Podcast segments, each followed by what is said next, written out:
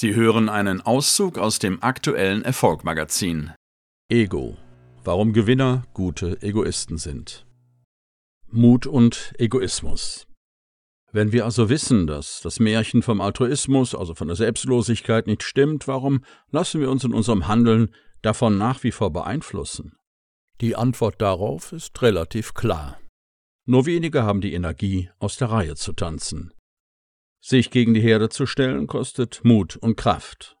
Als ich Wladimir Klitschko fragte, ob man Mut erlernen könne, sagte er, ja, Mut kann man lernen. Häufig hält man sich nicht so für mutig und unterschätzt sich selbst. Wenn wir mehr oder weniger psychisch gesund sind, haben wir jedoch Ängste, viele Ängste. Sie sind ein unglaublicher Teil unseres Egos, unserer Menschlichkeit. Es ist okay und es ist gesund, Angst zu haben. Angst macht dich wach und bringt dich voran.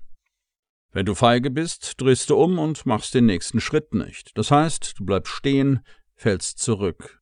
Um dich zu entwickeln, musst du vorangehen. Und ja, das ist lernbar. Zitat Ende. Es geht beim Egoismus mithin um Selbstachtung und Selbstbewusstsein auf allen Ebenen unseres Seins. Wer von der Bewertung des eigenen Umfelds abhängig ist, wird nie eine gesunde Form des Egoismus leben können und begibt sich dann in andere Formen der Abhängigkeit. Sie müssen diesen Schritt in das eigene Selbstbewusstsein und in die eigene Größe wagen, unabhängig davon, was Ihr Umfeld dazu sagt. Sehen Sie es doch so, durch Ihr Handeln können Sie auch ein Vorbild sein und für Lernmomente sorgen. Das Ziel des gesunden Egoismus ist ein freies, selbstbestimmtes und glückliches Leben. Egoismus bedeutet Selbstermächtigung. Egoismus ist vor allem deshalb störend für die Machtinhaber, weil er unberechenbar macht.